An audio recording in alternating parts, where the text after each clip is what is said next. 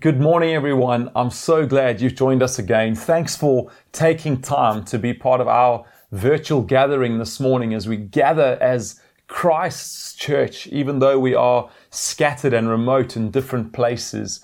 I want to just give you a little bit of a heads up around how this morning is going to run.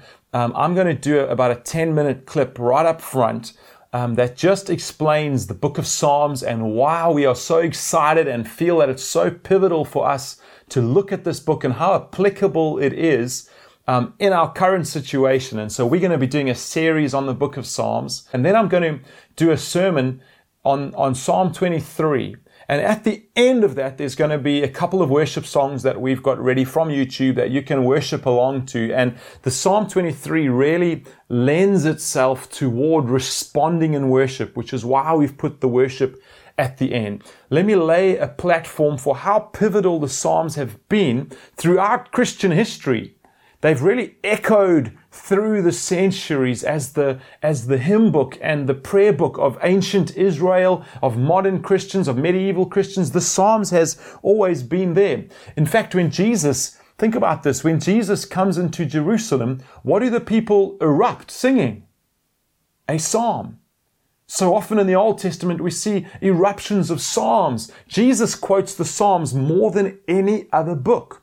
In fact, like most people or Jews of his time, Hebrews, Jesus would have probably known the Psalms from the beginning to the end by heart. That's a crazy thought. In medieval church, the Psalms were probably the only book that a lay Christian could get their hands on, the only book of the Bible that was, was widely available to them. And so they would have read this more than any other section of scripture. They would have known it by heart many of them.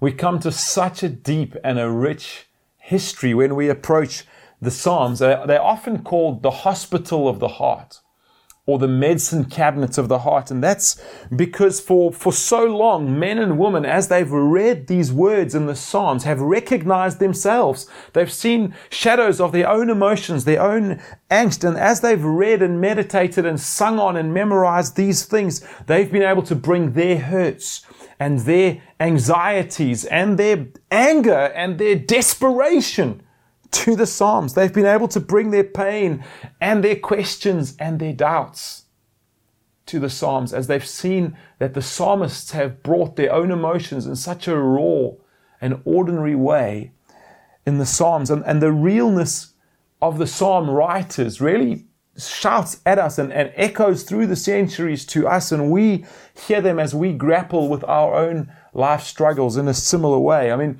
you think of King David, who wrote much of the Psalms. And often we, we think of David in a, in a kind of kids church way, and we see him as David the hero, David the conquering king. You know, they would sing of Saul. Saul has slain his thousands, but David has slain 10,000. Or we, we hear his little prepubescent voice facing the giant. You know, and there's this huge Goliath, and there's this little young David, and he says, Who are you to defy the armies of the living God? And we see this hero David, but as we read the Psalms, it peels back the layers of this great king's life, just as one example of, of someone who wrote the Psalms. And we see him face despair.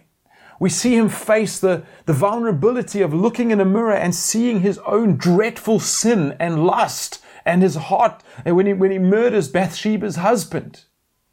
We see him face self doubt. We see him face doubt around God and questions around God. We see him face pain. And it's a far cry from the warrior hero David that we've created in our minds. We see something of the reality that he faces in his writings in the psalm. And that, that on, in itself should be an incredible comfort to us as we look at David's life, it's an incredible comfort to us that he too needed to bring his emotions and his questions and, and all his pain and bring it into this, this hospital of the heart as he wrote these Psalms to God. See, but the, the Psalms didn't leave the, the Psalm writers and everyone who's read it through the centuries since then. It didn't leave them there. Their, their pain and their anxieties was relieved. It wasn't like a hospital where you came in with your broken leg and your broken arm and your bashed in head and you were just left groaning on the floor. No, there's, there's healing for pains and, and hurts. There's, there's answers for our sinfulness. They found hope in, in despair. They found the Psalms pointing toward Jesus. They found joy in, in the trials of life and, the, and, and, and not being able to understand why circumstances are happening. They found answers. They found rescue from the jaws of defeat. Hey, maybe, maybe this morning you're joining us or joining this series and you don't follow Christ. You wouldn't call yourself a Christian. And I just want to speak to you for a moment and say, man, I am so, so glad you've joined us. We're going to do everything we can as we preach through this series to strip away the Christian language that might leave you feeling discombobulated and, and unsure of what we're talking about. You know, phrases you might have heard when you've hung out with Christians like blood of the lamb. And you're like, what? Why are we talking about blood from a lamb? Like, what are you, what are you on about? Or, or maybe, you know, born again. And just like when Jesus first used that phrase with Nicodemus. Nicodemus was so confused. He's like, how can that happen? You might have the same kind of feeling. Or, you know, one of my personal favorites, like we just had fellowship. You know, and in your mind, fellowship is like Lord of the Rings. You know, like where, where these guys? What kind of cult are they part of and what rings are they wearing? And so we, we understand some of that angst that you might feel. And we just want to say, we want to let the Psalms really speak for themselves. We want to strip away some of the, the Christian language that might be putting you off. And we want to let the the beauty of the Psalms and the simplicity of it and the pulsating emotions of the Psalms really come to the forefront. So we're going to work hard to make it accessible for you. So we just want to say welcome. It's so good to have you. If you are not a, a Christ follower this morning, it's really, really good to have you watching along with us as you bring your emotions and questions and doubts, just like us, and your pains, and bring them to this hospital of the heart and see what God has to say about these things. Another uh, group of people, you might be someone who has felt disqualified because of your sin. Man, the Psalms and the Psalm writers just help us so beautifully when we feel like we can't come to God because we've just sinned that one time too many. Or, Paul, you don't understand. The sin that I've committed is a, is a greater sin. It's the big sin. Man, if you're reading the Word of God like that, can I just say to you straight off the bat, you're reading it wrong. That's the whole message of the Bible that we couldn't do it on our own. That, that no sin is too great. That Jesus has covered every sin, that every single sin there's redemption and there's rescue for us. So I want to invite you to come into this series. You might be someone who's facing a lot of doubt, and maybe you've even left church because of those doubts.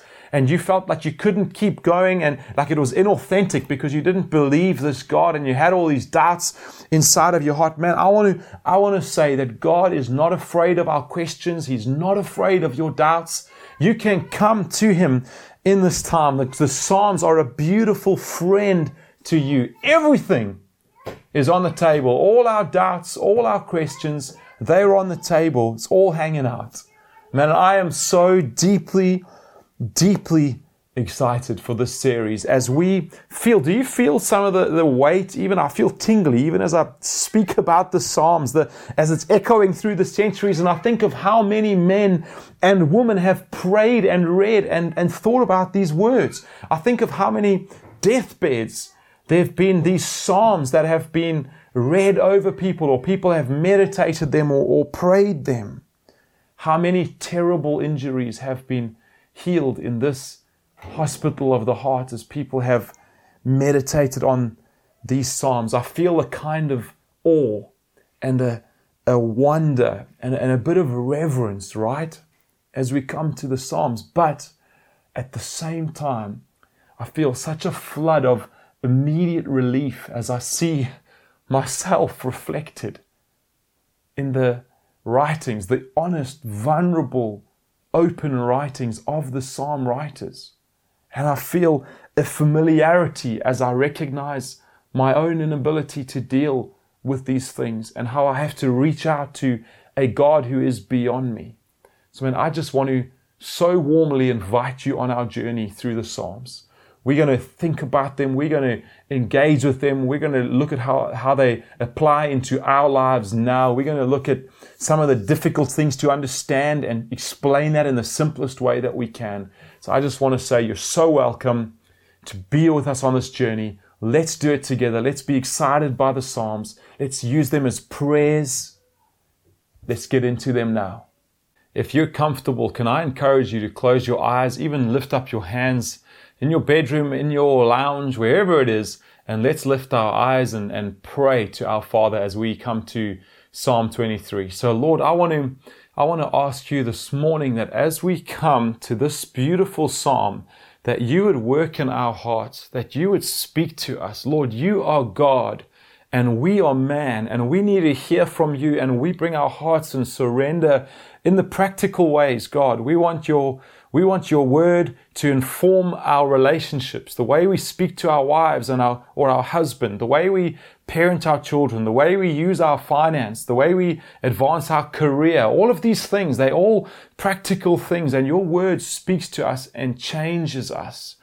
And so as we come to this beautiful psalm about the great shepherd, you, the wonderful shepherd, I want to pray that you'd awaken our hearts afresh Stir us again. Open our eyes. If we've never known you, would today be the day that we come to know you?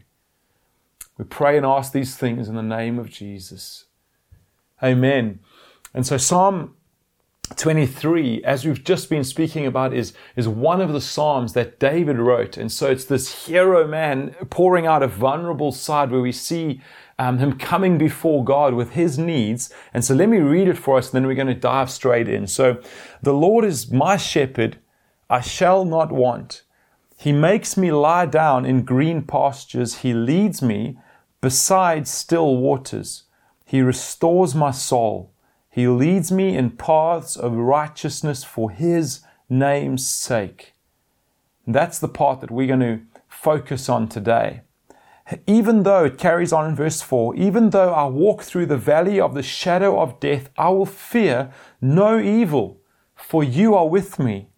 Your rod and your staff, they comfort me. You prepare a table before me in the presence of my enemies. You anoint my head with oil. My cup overflows. Surely goodness and mercy shall follow me all the days of my life, and I shall dwell in the house of the Lord forever. But Psalm 23 really strikes us for its intimacy. Whereas we see in so many of the other Psalms, the, the Israelites and the, the Hebrew writers approach God in a far more distant way. So they would speak about him as, as king. They would be comfortable speaking about him as deliverer. Um, even less personally, perhaps as a shield or a rock on which you could place your trust or a shelter or a hiding place. And all of this language is really familiar and we're used to it from the Psalms. But David uses a metaphor here of a shepherd, which is really intimate and one that he understands so beautifully. King David, if you go and look at his early life, spent all his early years as a shepherd. If you go and read in Samuel in the beginning of Kings, you'll see that he has an intimate knowledge of, of what is going on. And, and David, with all these years of shepherding experience, says, God, you're a shepherd. You're a, you're a shepherd, and he knows the intimate relationship that exists between shepherd and sheep. The, the shepherd is the guide. He's the one who, who guides the sheep and, and takes them on the right paths and leads them into healthy places. He's the protector. In the Gospels, we see Jesus saying that the good shepherd will lay down his life for his sheep. David has first-hand experience of this. He's fought bears. He's killed lions in defense of his sheep. He was prepared to lay his life down. And it's, it's no casual, flippant, one night stand kind of relationship. This is a deep, intimate term. The, the shepherd to the sheep is a physician. He would, he would pull them close when they were wounded by wild animals or by just natural environment, and he would, he would tend their wounds and, and care for them in a very close physical way. And so it's, it's so beautiful that he uses that, that metaphor, but there's something even more profound here, David is, David dares to say, he dares to say, you're not just a shepherd out there caring for some sheep. No, he says, you're, you're mine. You're my shepherd. And we must understand that in this historic scriptural context, this would have been a, a crazy thought that David could declare so clearly and, and profoundly that God, deliverer, king, refuge, rock, shelter, safe place, all of those we're comfortable with, but, but not just shepherd, David. Now you're going a step further and you're saying, my shepherd, mine. This is, this is personal. I, I think this is a, a real sticking point for many of us, even Christians in the church today, that we've been taught to view God in a, in a kind of detached way. We, we're very comfortable with God as a king. We're very comfortable with God as a judge, as a deliverer, but a personal relationship, a beloved, a, a lover, a friend, a father, a shepherd. Can, can you say, I know God? I, I know Him. I know Him as, as my shepherd. And then it's not just the, the intimacy of the relationship, which is profound.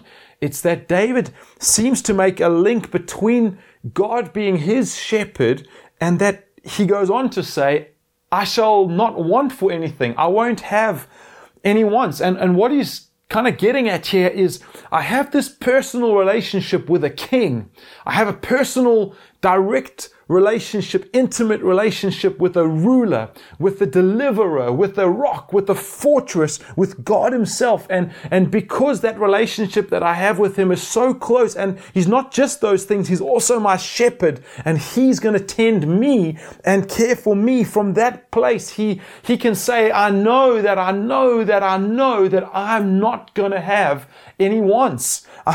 think about it like this. Someone comes to you and says, Do you know who my father is? Do you know who my father is? And you say, Well, no, I don't. And he says, Well, my dad is Bill Gates. And in that moment, you realize that that person talking to you is never going to have any earthly wants. They're never going to need for anything while they're alive. They could spend money in, in millions every day and they still couldn't get rid of the stash that Bill Gates has managed to accumulate in this lifetime. It's a fact. But, but this is, it's not, it's not someone out there's father who's a billionaire. It's not knowing that there are billionaire fathers out there or sons who have that inheritance waiting for them. No, but this is David saying, but he's mine. He's, he's my shepherd. And so I will not want. And let me, let me ask you this morning, do you get that? Do I get that? That we are, we're invited to come before him in this kind of relationship, my shepherd. We get to experience that. Do you experience that in your daily life as you walk with God? Or are you one of the detached ones who are, are, far from God, a little bit afraid to come close, from a denomination where you've been taught that it's not okay to draw near in, in relationship to God and have this kind of beloved friendship with Him. I want to tell you this morning, it's for you.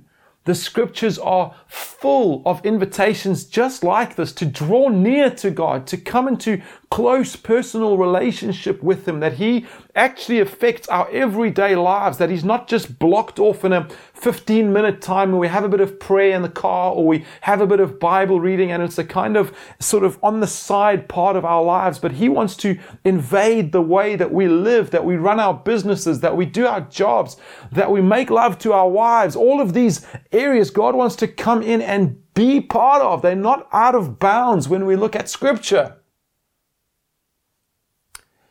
Some of you have experienced this kind of relationship before, but then the cares of this world have come in, and you know, you know if this is you, you feel like you've tasted and seen this, this relational side of God, and then maybe you've had some kids and it's just filled your life up. I know what that feels like.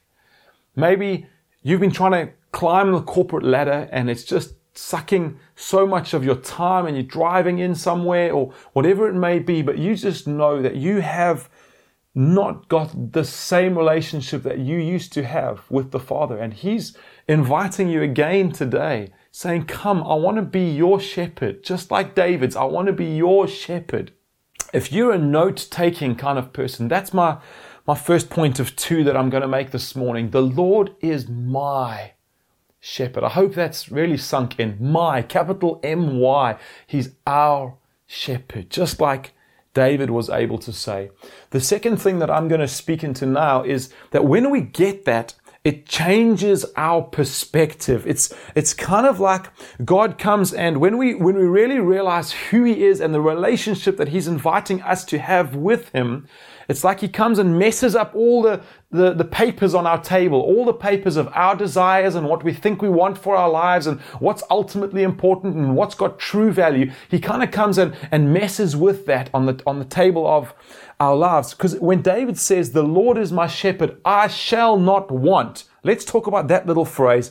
Doesn't mean that David just thinks he gets whatever he wants, like a, like a petulant child having a tantrum until the mom or dad relent and give them the sweet in, in the Woolworths queue or whatever it might be, you know, or some kind of name it and claim it uh, gospel that we might hear, or, you know, like whoop, whoop, my dad's a billionaire. I'm going to have everything I want. So don't stop the video now until you've heard the rest of this, because if that's what you leave with, we, we're in trouble, all right? So don't stop it. Well, God, God certainly does. If we look at scripture, He does bless men and women who will bless into His kingdom. He does bring prosperity. He is a God who, who cares for his people in material ways. So I'm not in any way against that, but he also does not just allow us, like a tantrum having child, to demand our whims and our wants. So let's keep reading and see what it says. So the Lord is my shepherd, I shall not want. He makes me lie down in green pastures. He leads me beside still waters. He restores my soul. He leads me in paths of righteousness for his name's sake. Very quickly, it becomes apparent when we read this psalm that he is the one in control. He's the shepherd. I'm the sheep. He's making me lie down. He's leading. I'm following. He's restoring. I'm the one being restored. It's clear who the shepherd is and who the sheep is. The one's bleating, ah, and the other one is leading. One is, one is prone to stupidity, hands up. One is prone to stupidity and to wandering. Just now we're going to sing that beautiful hymn. Oh, come, come thou fount. And one of the lines, my, one of my favorite lines in all of the hymns is that prone to wander. Lord, I feel it prone to leave the one I love. Here's, here's my heart. Oh, oh, take it, seal it, seal it for thy courts above. And it's almost like that, that hymn writer has, has, has realized his own, his own propensity to wander off again and again. And he's almost like desperately bringing it before God and saying, I know I'm going to run away again. I know I'm going to leave. And that's our role, right? We're the wanderers, but he is the rescuer. He is the one who comes and guides us and says, No, no, no. And so we see very quickly, even, even when we stop and think about the word restores, He restores my soul. Immediately, because we're so familiar with the psalm and we've, we've, you know, we've been taught it at school and we think about it in a very Western kind of way, we, we like to think of it as green pastures and quiet water. And so the, the image just goes on to, you know, lying in a hammock with a beautiful drink in my hand and someone else is looking after my kids. And it's, or like, you know, a day at the spa. And we, we kind of think of it in those terms. And there is a degree where definitely the psalm is speaking about God restoring us in a gentle way and refreshing us but there's also an element here, even in the word restores, that carry an idea of, of a wandering sheep of a sheep that needs to be disciplined and of the shepherd taking his crook or his staff and, and pulling that sheep back in and restoring that sheep back to the fold. It carries the idea of wandering men and women who are going to destroy parts of their lives or their family with the sin they want to engage in. And God saying, no, I want to restore you. Or maybe you've done those things and, and, and he's saying, I want to, like a desk that, like a desk or a house that has been broken down and needs restoration, he restores. Isn't that beautiful? So let me ask this question Who, who decides what it is that we need? Well, it's the shepherd, right? It's the shepherd. It's for his name's sake. I will not want, says David. He leads me in all of these, these things for his name's sake. He's the one who has the big picture. I'm just seeing in parts here. See, it, it doesn't mean. It doesn't mean prosperity, celebrity, um, designer clothes, gold necklace, a preacher claiming uh, God's blessing now, here, material blessing, no COVID 19 for me and my family, no ways. Th- this is not an invitation into that kind of selfish, whimsical wanting and desires, what ah, my flesh wants now. It's, it's much deeper. And much more beautiful, really, than that. Much more beautiful. It's, it's this invitation to trust Him, to say, You're my shepherd and you know what, what I want and you know what I ultimately need and I'm going to trust that to you. I'm going to give it to you and, and trust that even if I don't get these material things, that the things that you have stored up for me will be even better than those things. It's, it's much deeper and not, not as cheap as these earthly treasures. This is God's promise to David and to us that we will not want. I shall not, nothing, there's nothing that I'm going to need when God is finished with me. And when we, when we grasp that, doesn't it just make everything else pale into the counterfeit that it is? Who would want the bling and the cars and the, and the kind of, and the kind of material blessing now over my shepherd? Over my shepherd. And I'm kind of giving you the punchline of the whole psalm right here, actually. This is the whole point is that yes, there's these, these beautiful um, pastures, green pastures and quiet waters and, and being restored and being led in paths of righteousness and all of those things are beautiful things. But ultimately what it is we're coming to is the shepherd. It's the shepherd that we want. It's who's behind all of those things. And so we know God's going to give us those, some in, some in this life. And then if you read the word of God around heaven, it's going to be glorious, guys. It's going to be incredible. No more tears. No more death. No more messed up relationships where it's been your fault or your kid's fault or your mom or dad's fault or all these broken relationships. This is one of the sweetest thoughts when we think about heaven that it's all gone. So He is going to give us those things. But the real beauty of heaven is that He will be our God and He will live among us. He will dwell with us. It's not the stuff, it's the shepherd. And it reminds me of when I was dating my wife, Kate. And this was way back in the early 2000s. I was a border master at Pietermaritzburg College. And I remember receiving this post, and in the post were these letters from Kate, and, and some of them had photos in them. And man, those photos became my treasures. They were next to my bed. I would, I would gaze at the face of my beloved. I remember one particular day a letter came and I could smell her perfume on it and just the, the beauty of being reminded of, of, of my beloved. And I've still got those letters and those photos. I have a box full of these precious treasures to me. But then, but then came a day where either she would come from England and, and land in South Africa and I would go and pick her up at the airport or I would go over there and, and land at Heathrow and stay with her and her family. And, and, and the day came when it wasn't just the letters and the photos, but it was the beloved. I was with her. And in those moments, the, the letters and the photos were so insignificant compared to being with the one that I loved. And it's like that. That's what, that's what I think this psalmist is getting at when he says, The Lord is my shepherd. I, I won't want. He makes me lie down in green pastures. He leads me beside the quiet or the still waters. He restores my soul. He leads me in paths of righteousness for his name's sake. Man, maybe, maybe you don't even know this God. Maybe you, you're saying, man, that, that sounds amazing, but the Lord is not, He's not my shepherd. I don't know. This is a personal invitation to you this morning, right in your lounge, right in your bedroom, wherever you're watching. This is a personal invitation that you can have this shepherd too. I know you come with your hurts and, and your pain just like we have.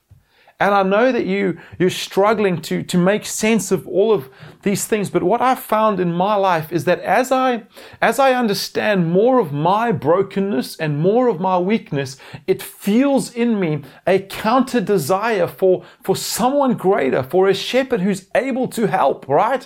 The more brokenness I see, the more I'm awakened to my weakness and my inability to control everything, whether it's just parenting my children, whether it's the difficulty of, of being married from my wife's side and from, from my side, it's, it might be the sin which just keeps on entangling us and we just feel like we can never get free, like a, a shark in a shark net, or it might be a, a bunch of different things. But as we recognize more and more of our weakness, we realize more and more our need of a savior, of a shepherd. And actually, our heart leaps up in joy. I want to shout it from the rooftops. I have a savior. I have a shepherd and he's mine. He says he's mine. And I, I feel such relief. Such relief.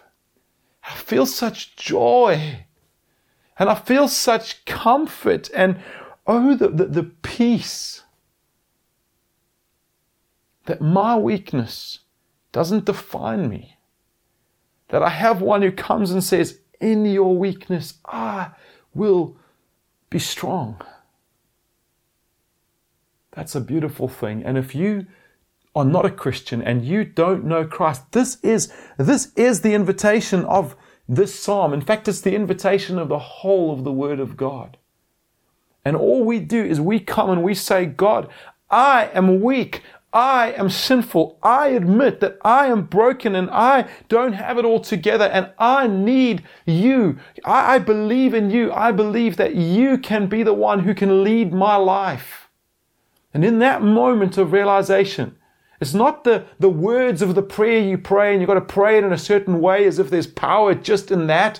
The power comes from the Holy Spirit awakening in your heart this, this realization that your sin is an affront to God, but that He took it away and that you can place your trust in the name of Jesus and that you can say, Jesus, I want you to lead my life. And He will. He's a good shepherd. And he's saying, I want to be your shepherd. All your wants, all your needs, all the things you think are so important, man, I'm going to come and reorder them. I want to come and give you a new perspective. So that's where we're going to end for this morning. Can I encourage you, please, if that's you, if I'm speaking to you and you don't know Jesus, please take time now when this video finishes to just pray. Just open your heart. Don't worry about the right words. Just pray and speak to your Father. And then if there's those of you who I've been speaking to as well who don't understand or don't have this relationship, you, you know Christ, but you don't feel like you can call him mine, my shepherd, my beloved. Man, I want to encourage you to also just pray and be before the Father and say, teach me how to walk in a relationship like this preacher guy is talking about lots of our groups are meeting across Stellenbosch at the moment. So we'd be watching this together and then gathering in it through technology on Zoom calls. Guys, can I can I just speak to you and say when you gather as you as the sermon finishes, won't you just take time to speak through what's really challenged you? What has God got his finger on in your heart from this sermon? What is he saying to you this morning? Talk about those things in our group. Let's be honest. Let's be vulnerable. Let's be real. Just as I end, if you don't have a life group, please go onto our website. There's a, little place you can go and click to join a group, even if it's just temporary. You might even be in another country. That's great. I know Anton and Di are watching in Rwanda. Guys, it's so wonderful to have you coming and joining us with some other people in Rwanda, joining us for these services. It's so good. You can temporarily be part of a group and maybe even that becomes something more permanent. Let's see what God does. Let me pray for us as we close. Father, Thank you, not just that you're a shepherd out there, detached, general, but that you, you're my shepherd, that it's personal, that it's intimate. Thank you that you come and remind us of that and remind us that our wants and our desires are, are so beautifully found in you that if we trust you, that you will give us these beautiful things that we, we might not even realize right now are more precious than what we think we really want. God, we come and we bring our lives and say, You lead us. You make us lie down.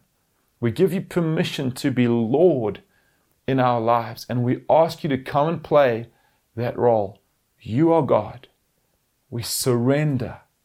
We want to pray this psalm back to you. Lead us, guide us, restore us, take us in the right paths, the righteous paths, for your name's sake. For your name's sake. Guys, thanks for joining us this morning. Amen and amen. See you next week.